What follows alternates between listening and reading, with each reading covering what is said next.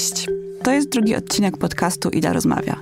Ja jestem Ida, a rozmawiać dzisiaj będę z założycielką Fundacji Fiona Anią Janiak. Ania jest pedagogzką specjalną i autorką wielu innowacji społecznych, które zmieniają życie osób autystycznych i ich rodzin. Szczególnie ważne są dla niej usamodzielnianie i aktywizacja zawodowa tych osób autystycznych, które w dorosłości pozostają zależne od rodziców i opiekunów. Jedną z takich osób, które dzięki pomysłom i zaangażowaniu Ani mają lepsze życie, jest moja młodsza siostra. Ja i Maja mamy to szczęście, że mieszkamy w Poznaniu, gdzie działa m.in. Fundacja Fiona. Niestety wiele osób autystycznych nie ma szans na zewnętrzne wsparcie i są zdane na pomoc rodziny. Dzisiaj porozmawiamy trochę o sytuacji takich osób, a także o różnych projektach i innowacjach tworzonych i współtworzonych przez Anię. Za umożliwienie nagrania tego odcinka dziękuję osobom, które wspierają mnie przez serwis Patronite, takim jak atypowa psycholog Kamila Jakubas, a także firmie Aspendence. Zapraszam do słuchania. Cześć, e, witam Cię w podcaście Ida Rozmawia. Dzień dobry. Fundację Fiona założyłaś razem z mężem w 2009 roku. I wtedy już różne fundacje i stowarzyszenia mające działać na rzecz osób autystycznych istniały już w Polsce od niemal 20 lat, także w Poznaniu. Jednak wasza organizacja była trochę inna.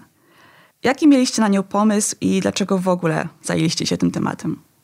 No to było dosyć specyficznie. Nasza przygoda z autyzmem zaczęła się dużo, dużo wcześniej, ponieważ razem z Przemkiem e, jesteśmy rodzicami chłopaka w spektrum, wtedy nastoletniego. I od jakiegoś czasu poznawaliśmy coraz więcej rodzin, e, których dzieciaki również rozwijały się w spektrum autyzmu.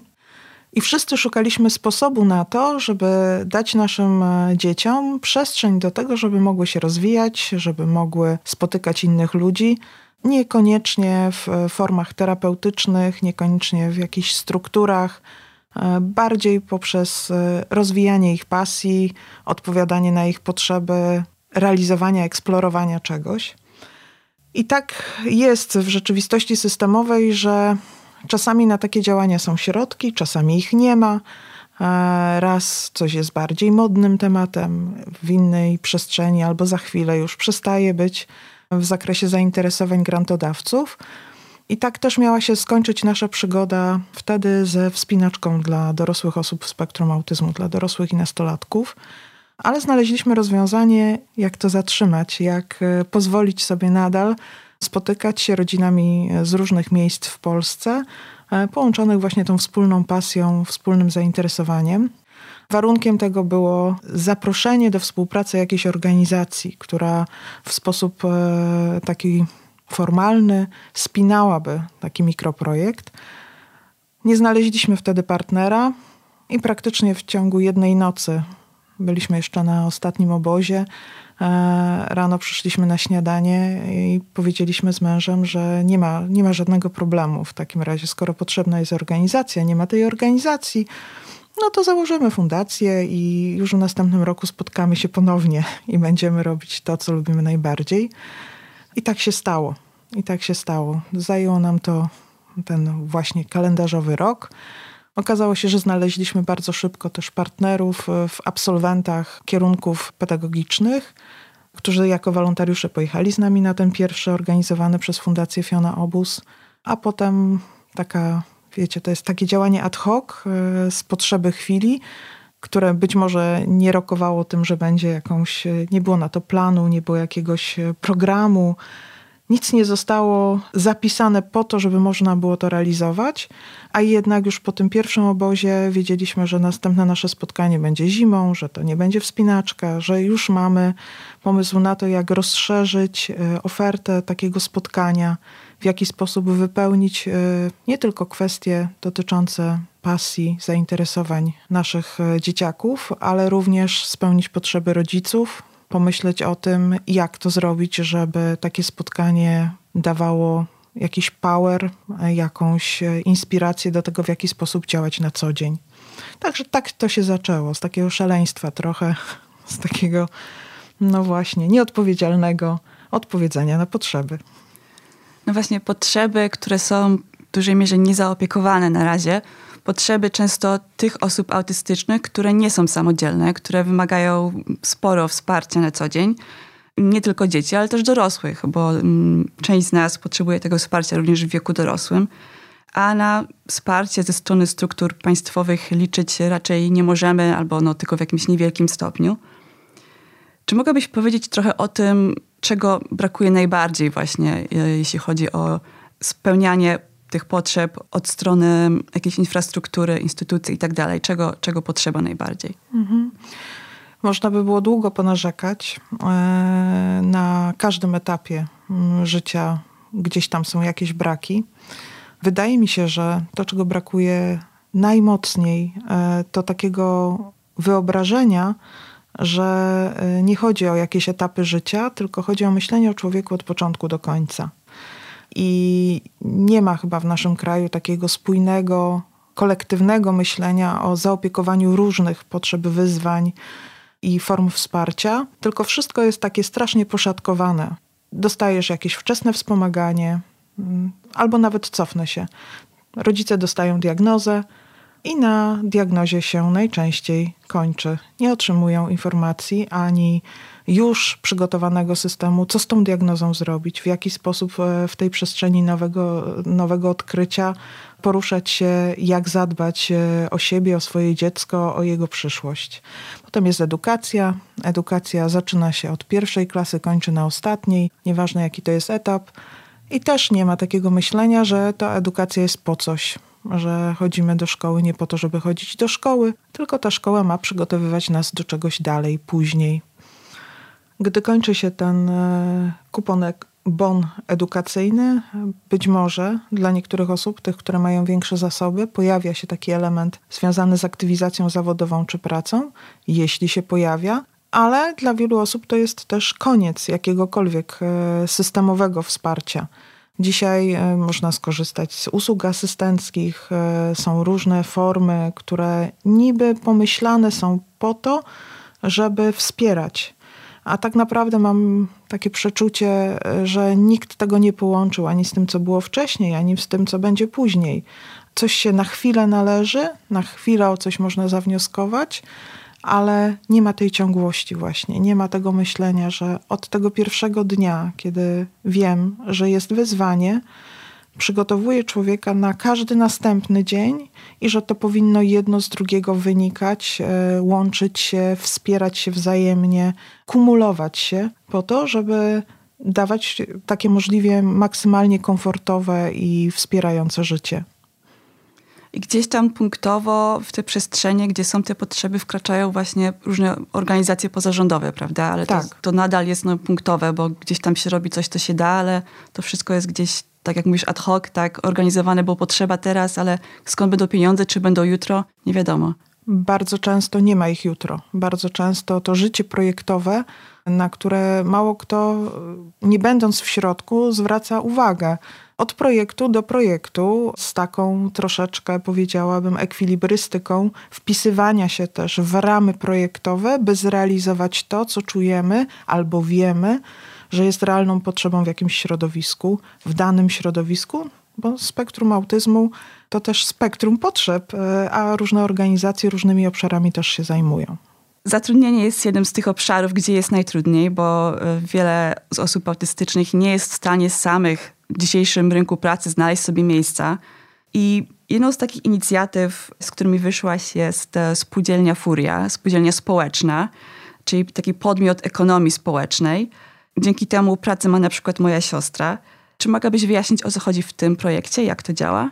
Mhm.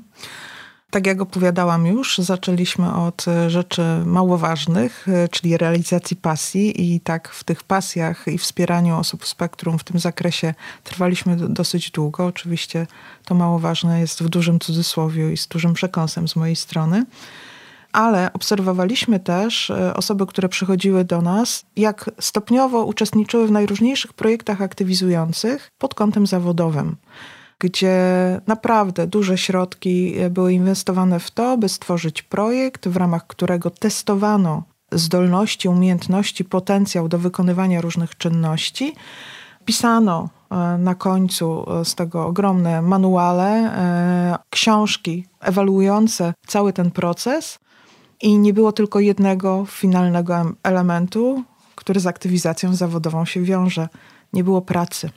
Bardzo tak z dużym zainteresowaniem to obserwowałam i jednocześnie zadawałam sobie pytanie, dlaczego? Co powoduje, że rynek pracy jest zamknięty dla osób w spektrum.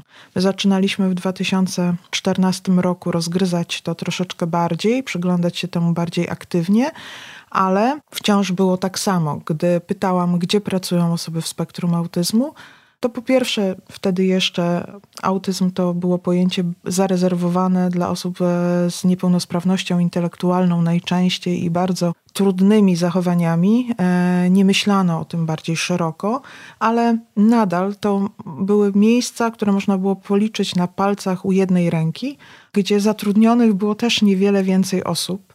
Zastanawialiśmy się, co z tym zrobić. I pierwsza rzecz, jaką chcieliśmy zrobić, to sprawdzić najpierw sprawdzić, co jest barierą, co uniemożliwia pracę osobom w spektrum autyzmu, takim, które same sobie tej pracy nie znajdą, tak jak powiedziałaś. Powstała spółdzielnia socjalna, założyliśmy ją razem z Fundacją Aktywnych Furia.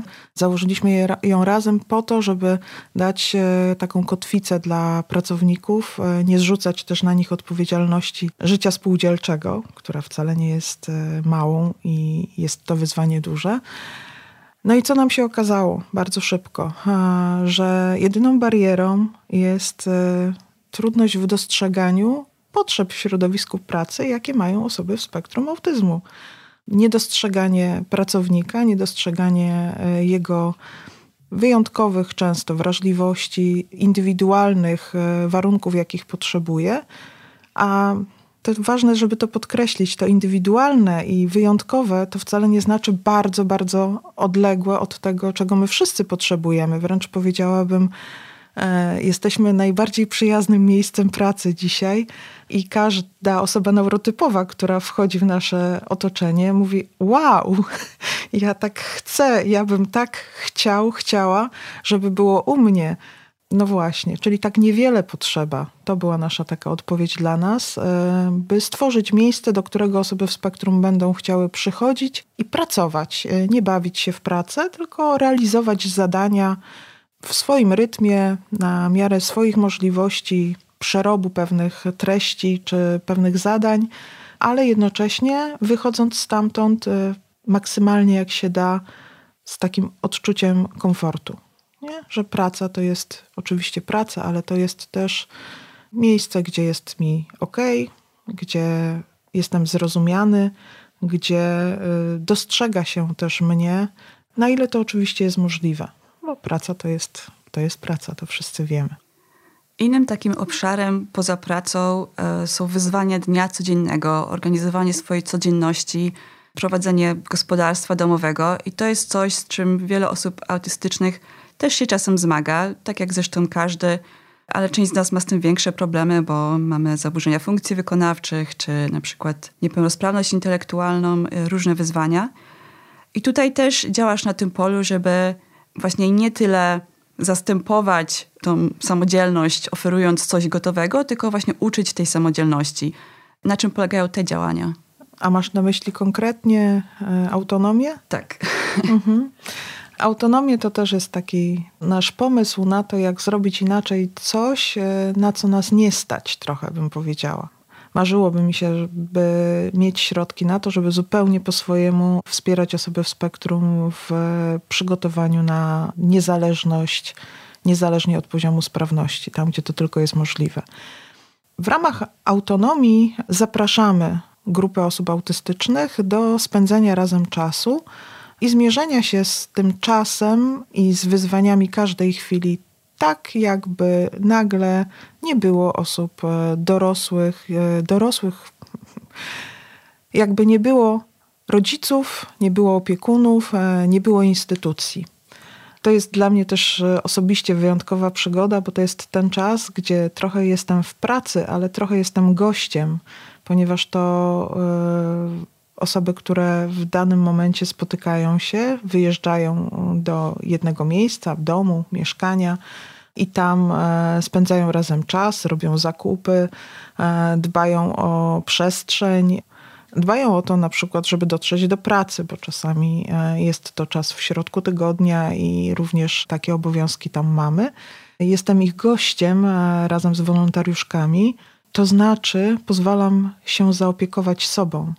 To znaczy nie stoimy jak rodzice czy opiekunowie i nie mówimy teraz zrób to, teraz zrób tamto, tylko e, prosimy zrób mi jajecznicę.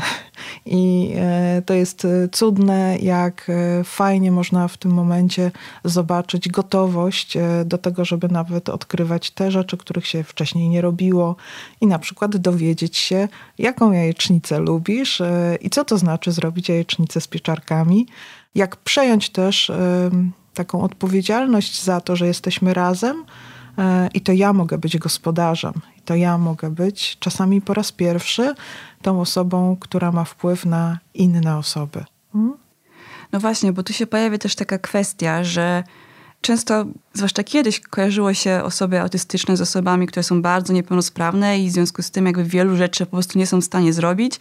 Tymczasem okazuje się, że części rzeczy, które są do zrobienia, część osób autystycznych nie robi, dlatego że były w tym zastępowane przez swoich rodziców, którzy no, dowiedzieli się, że skoro osoba jest autystyczna i dziecko jest autystyczne, to trzeba się będzie nim bardzo opiekować.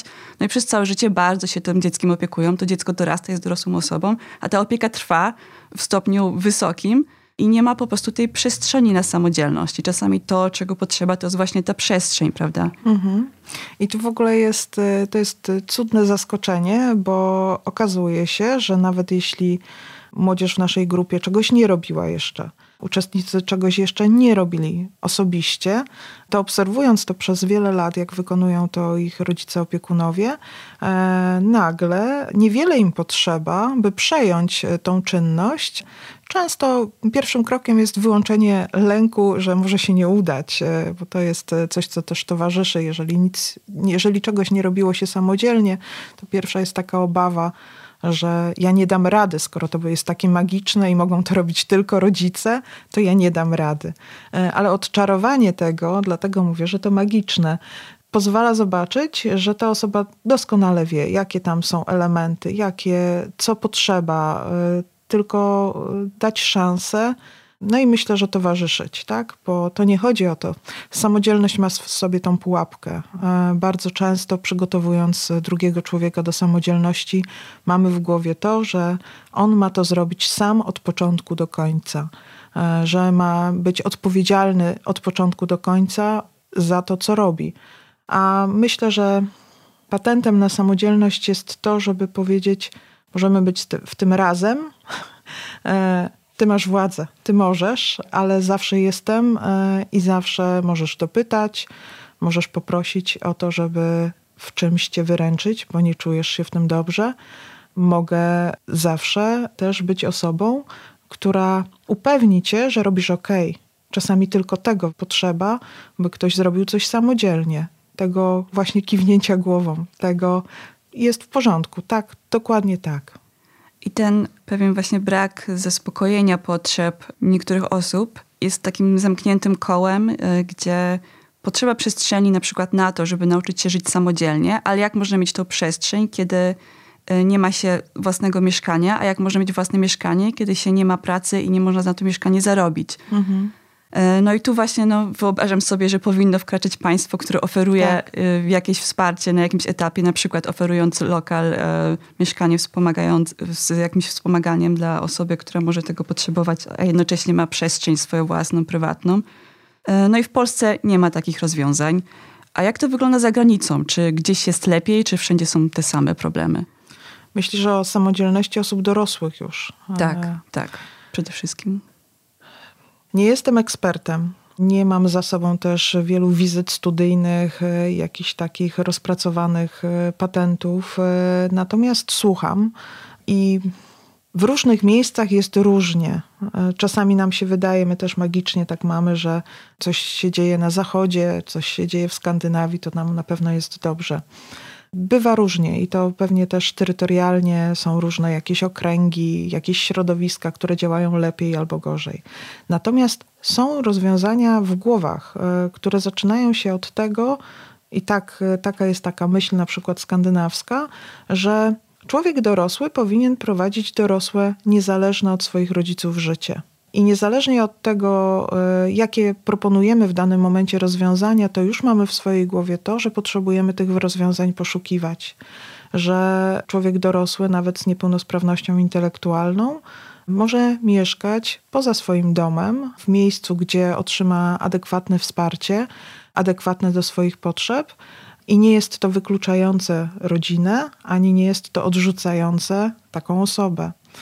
To jest, myślę, duża bariera w naszych głowach w Polsce, że bardzo często udział e, dorosłego człowieka w zorganizowanej formie mieszkania poza domem e, jest tak jakby pozbyciem się kogoś, jakby odrzuceniem go, a nie dostrzeżenie tego, że najbardziej rozwojowe dla nas jest to, żebyśmy szukali własnych niezależnych przestrzeni. I tam pojawiają się różne formy zamieszkania.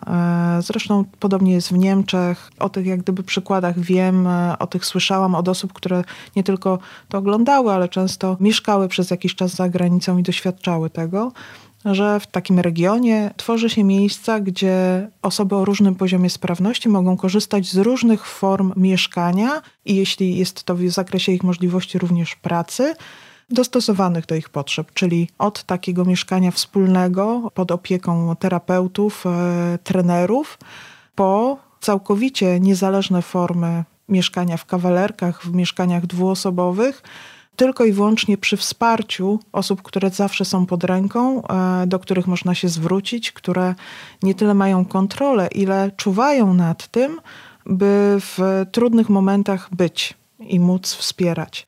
Ale wszystko zaczyna się w głowie od tego, że w naturalny sposób rozwojowy człowiek w pewnym wieku wyprowadza się ze swojego domu rodzinnego i wchodzi w jakąś nową rzeczywistość, którą sobie w jakiś sposób współtworzy, i to jest ok. I to jest ok.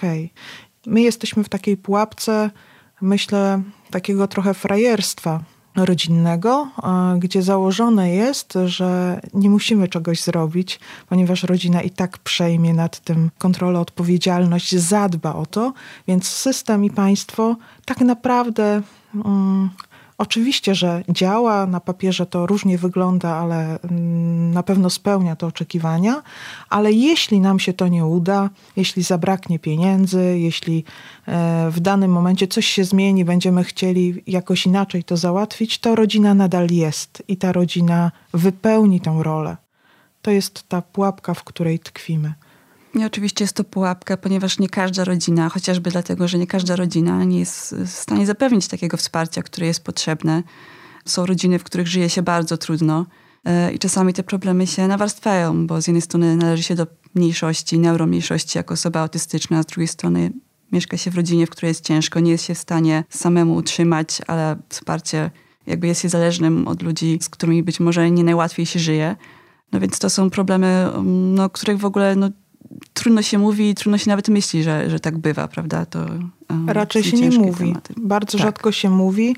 Nie myśli się też w kategoriach e, lokalizacyjnych. E, ja mieszkam w dużym mieście, w województwie, e, gdzie wydaje się, dzieje się bardzo dużo. Natomiast są małe miejscowości, są w ogóle regiony w Polsce, gdzie e, wsparcia osób w spektrum po prostu nie ma to też obserwujemy, mając kontakty z różnymi osobami, e, rodzinami, które dzwonią do nas z miejsc abstrakcyjnych lokalizacyjnie, gdzie poza telefonem czy onlinem dzisiaj, a często ten online też jest niedostępny, e, nie ma możliwości nawet, żeby porozmawiać, a co dopiero mm, przekazać jakiś pomysł, czy, czy dać jakieś konkretne rozwiązanie. Więc e, kwestia finansowa, kwestia dostępu, ale też kwestia właśnie tej świadomości. E, pamiętaj, że dużo w tej chwili mówimy o niepełnosprawności, tak w ogóle, ale jak my zaczynaliśmy w 2009 roku, to na polskich ulicach e, osób z niepełnosprawnościami właściwie nie było. Nie było widać kogoś, kto jedzie na wózku. Trzeba było, to tak jak gra w totolotka trochę. mieć ogromne szczęście, żeby spotkać a nie wiem, młodego mężczyznę autystycznego, nie komunikującego się werbalnie spotkać w tramwaju czy w autobusie, też nie, nie doświadczało się tego, bo był ogromny wstyd, było wycofanie, chęć ukrycia, ponieważ nie było akceptacji tego. Ja tak sobie myślałam o tym, jak y, jechałam na to spotkanie z tobą. Nie było tego czegoś w nas, y, że czujemy się współodpowiedzialni za wszystkich uczestników społeczności. Nie, nie było tego że pewne rzeczy należało ukryć po to, żeby też nie kłuć w oczy, nie zwracać uwagi, e, no bo to trochę wstyd dla rodziny, że tak im wypadło, że tak mają. Tak, nie chcemy powodować dyskomfortu innych swoją innością, swoją odmiennością, więc e, lepiej to chować. Mhm. E, a nie myślano wcześniej o tym, jakie to może mieć konsekwencje, na przykład dla zdrowia psychicznego osób, tak. które są właśnie chowane, bo są inne, mhm. albo które mhm. muszą udawać, że są takie jak wszyscy inni, mimo że nie są. Mhm. Niektórzy potrafią udawać, niektórzy nie są w stanie udźwignąć e, tego zderzenia z nawet spojrzeniem, e, które nie jest akceptujące i pojawiają się trudne zachowania, co wymusza na rodzicach, czy wymuszało e, no, chęć stworzenia sobie przestrzeni do tego, żebym mógł być społecznie szanowany, a nie będę, skoro mam tak nieułożone, niewychowane dziecko. I wspominałyśmy o tym, że jeszcze nie tak dawno w Polsce rozpoznawano autyzm tylko u dzieci i tylko u dzieci, które były wyraźnie mm, niepełnosprawne, takie postrzegano. A dzisiaj autyzm często się też diagnozuje u osób, które dorastały wcześniej bez diagnozy, e, założyły swoje rodziny. E, no i są to rodziny autystyczne, bo jak dziś już wiemy, autyzm jest przekazywany z pokolenia na pokolenie. I dorastamy też powoli do zrozumienia, że to nie autyzm jako taki jest naszym problemem. I dla wielu osób to nie są łatwe tematy. E, czy ta zmieniająca się rzeczywistość wpływa jakoś na Twoją pracę w fundacji, w spółdzielni? No myślę, że bardzo. E, że jak tak bym sobie zrobiła taki research, wiesz, wewnętrzny, analizę 2009-2023, e, to też nie jest przecież szmat czasu to chyba doszliśmy do tego, że oprócz e, tego, żeby bezpośrednio wspierać osoby w spektrum i ich rodziny, musimy robić coś, co będzie oddziaływać szerzej i kształtować troszeczkę bardziej środowisko. I myślę, że to przekierowanie naszej uwagi na takie działania, e, które przygotowują instytucje, placówki, e, policje, środowiska akademickie, szkołę, do tego, żeby tam dobrze mógł, dobrze, komfortowo, bez uszczerbku dla swojej właśnie psychiki, z e, wsparciem własnego rozwoju mógł funkcjonować człowiek w spektrum, te, te działania zdominowały te, które oczywiście nam cały czas towarzyszą e, i równolegle dzieją się bezpośrednio na rzecz konkretnych osób w spektrum e, ich rodzin e, poprzez organizację czasu wolnego, podnoszenie kompetencji, szkolenia, warsztaty, również dla rodziców. Myślę, że właśnie ta zmiana myślenia bliżej systemu jest niezwykle ważna, by nie ograniczać się ilościowo do wąskiej grupy osób, które mogą skorzystać z tego, na co mamy pomysł ewentualnie, czy jakie wnioski przez te lata wyciągaliśmy, by szukać rozwiązań. Czy innymi słowy, odchodzimy od tego, co było na przykład w latach 90., że próbujemy zmieniać na siłę te osoby, które są inne, tak. które są w tej mniejszości, tylko środowisko. Zmieniamy, tak, zmieniamy całe społeczeństwo, tak żeby wszystkim nam żyło się lepiej, żebyśmy mogli się wszyscy czuć swobodnie, nawet jeżeli czymś się różnimy. Zdecydowanie. I myślę, że świat przyjazny dla osób w spektrum autyzmu to jest niezwykle przyjazny świat dla każdego człowieka. I to jest to, co wraca do mnie ciągle w różnych przestrzeniach życia co też e, ładuje niesamowicie moje akumulatory, bo mi nie jest źle z osobami w spektrum, gdy mam ich wokół bardzo dużo. E, też muszę się zmieniać, też muszę się edukować e, po to, żeby sama nie stwarzać różnych problemów i wyzwań, ale jeszcze chyba nie ma takiego myślenia, że jesteśmy różni i w związku z tym wszyscy powinniśmy się nawzajem szanować i akceptować. Natomiast myślę, że czym bardziej się poznajemy, czym bardziej też y, przestajemy sami, nawet ja jako taki klasyczny end, wstydzić tego, że jestem jakaś i dostrzegać to, że w tym, że jestem inna od mojej koleżanki, kolegi, męża, pani w sklepie, e, że te odmienności e, nasze to jest właśnie bogactwo i to jest to coś, co powoduje, że jest nam lepiej. Bo możemy się wzajemnie uzupełniać, wspierać, mieć różne perspektywy, dzielić się różnymi zasobami, to to też wpływa na postrzeganie osób, które są inne w sposób jeszcze intensywniej dostrzegany, inne bardziej, ale inne, inne bardziej w przestrzeni swoich potrzeb, swojej wrażliwości, dostępu do różnych e, umiejętności, być może, a nie inne, to znaczy niedorobione, nieukształtowane, nieopanowane, niespacyfikowane w dostateczny sposób, by nie przeszkadzać otoczeniu. Myślę, że to jest e, piękna myśl, na której e, możemy zakończyć tę rozmowę. Dziękuję Ci bardzo za przyjęcie zaproszenia. Ja również dziękuję. Ja dziękuję, ja się czuję wyróżniona. Dziękuję bardzo za słuchanie. To już wszystko na dzisiaj. Na kolejny odcinek podcastu Ida Rozmawia zapraszam za miesiąc. I jeszcze raz bardzo dziękuję wszystkim osobom wspierającym za pośrednictwem serwisu Patronite.